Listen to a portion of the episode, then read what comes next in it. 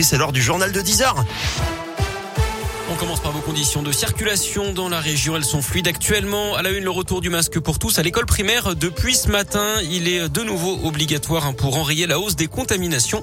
C'est le cas chez nous dans le Puy-Dôme, l'Allier, la Loire, la Saône-et-Loire. Il faut tout faire pour éviter un nouveau confinement, a dit hier le ministre de l'économie Bruno Le Maire. Il n'en est pas encore question actuellement car nous avons un taux de vaccination très élevé, hein, a tenté de rassurer le porte-parole du gouvernement Gabriel Attal samedi soir. En Europe, certains pays serrent la vis face à la cinquième vague. L'Autriche notamment a décidé de confiner les non vaccinés de plus de 12 ans dès aujourd'hui. C'est une première en Europe. De son côté, l'Allemagne se prépare à un retour massif au télétravail. Dans l'actu également, la dernière chance des syndicats qui contestent la réforme de l'assurance chômage, notamment son mode de calcul. Le Conseil d'État examine leur recours sur le fond. Aujourd'hui, il devrait rendre sa décision dans les prochaines semaines. Un procès très attendu qui s'ouvre aujourd'hui à Paris, celui des soupçons d'emploi fictif du couple Fillon. François Fillon, l'ancien Premier ministre, sa femme Pénélope et son ancien suppléant sont jugés en appel. En première instance, François Fillon avait été condamné à 50 prisons, dont deux enfermes et 375 000 euros d'amende.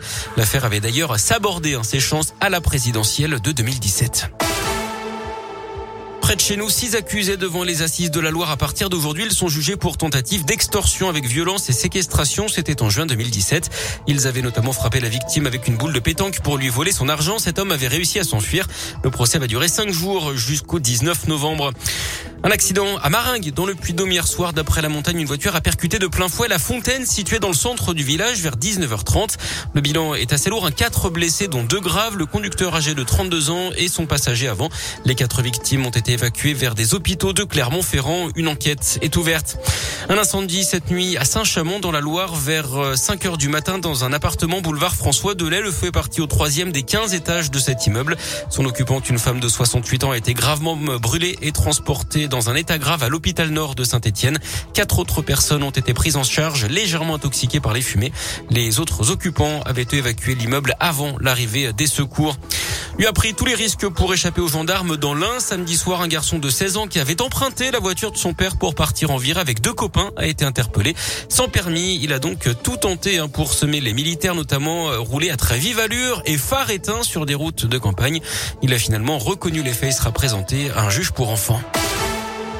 L'actu sport, c'est la défaite de la Gelbourg dans le derby en basket hier face à l'Asvel 85 à 77. Victoire en revanche de la chorale de Roanne 94 à 76 face à Orléans. En rugby, victoire du 15 de France en match test contre la Géorgie 41 à 15 avec deux essais inscrits par l'ailier clermontois Damien Penaud. Et puis en tennis, une victoire presque à domicile hein, pour Hugo Grenier à l'Open international de Roanne. Le joueur originaire de Montbrison dans la Loire s'est imposé hier en finale contre le japonais Moria.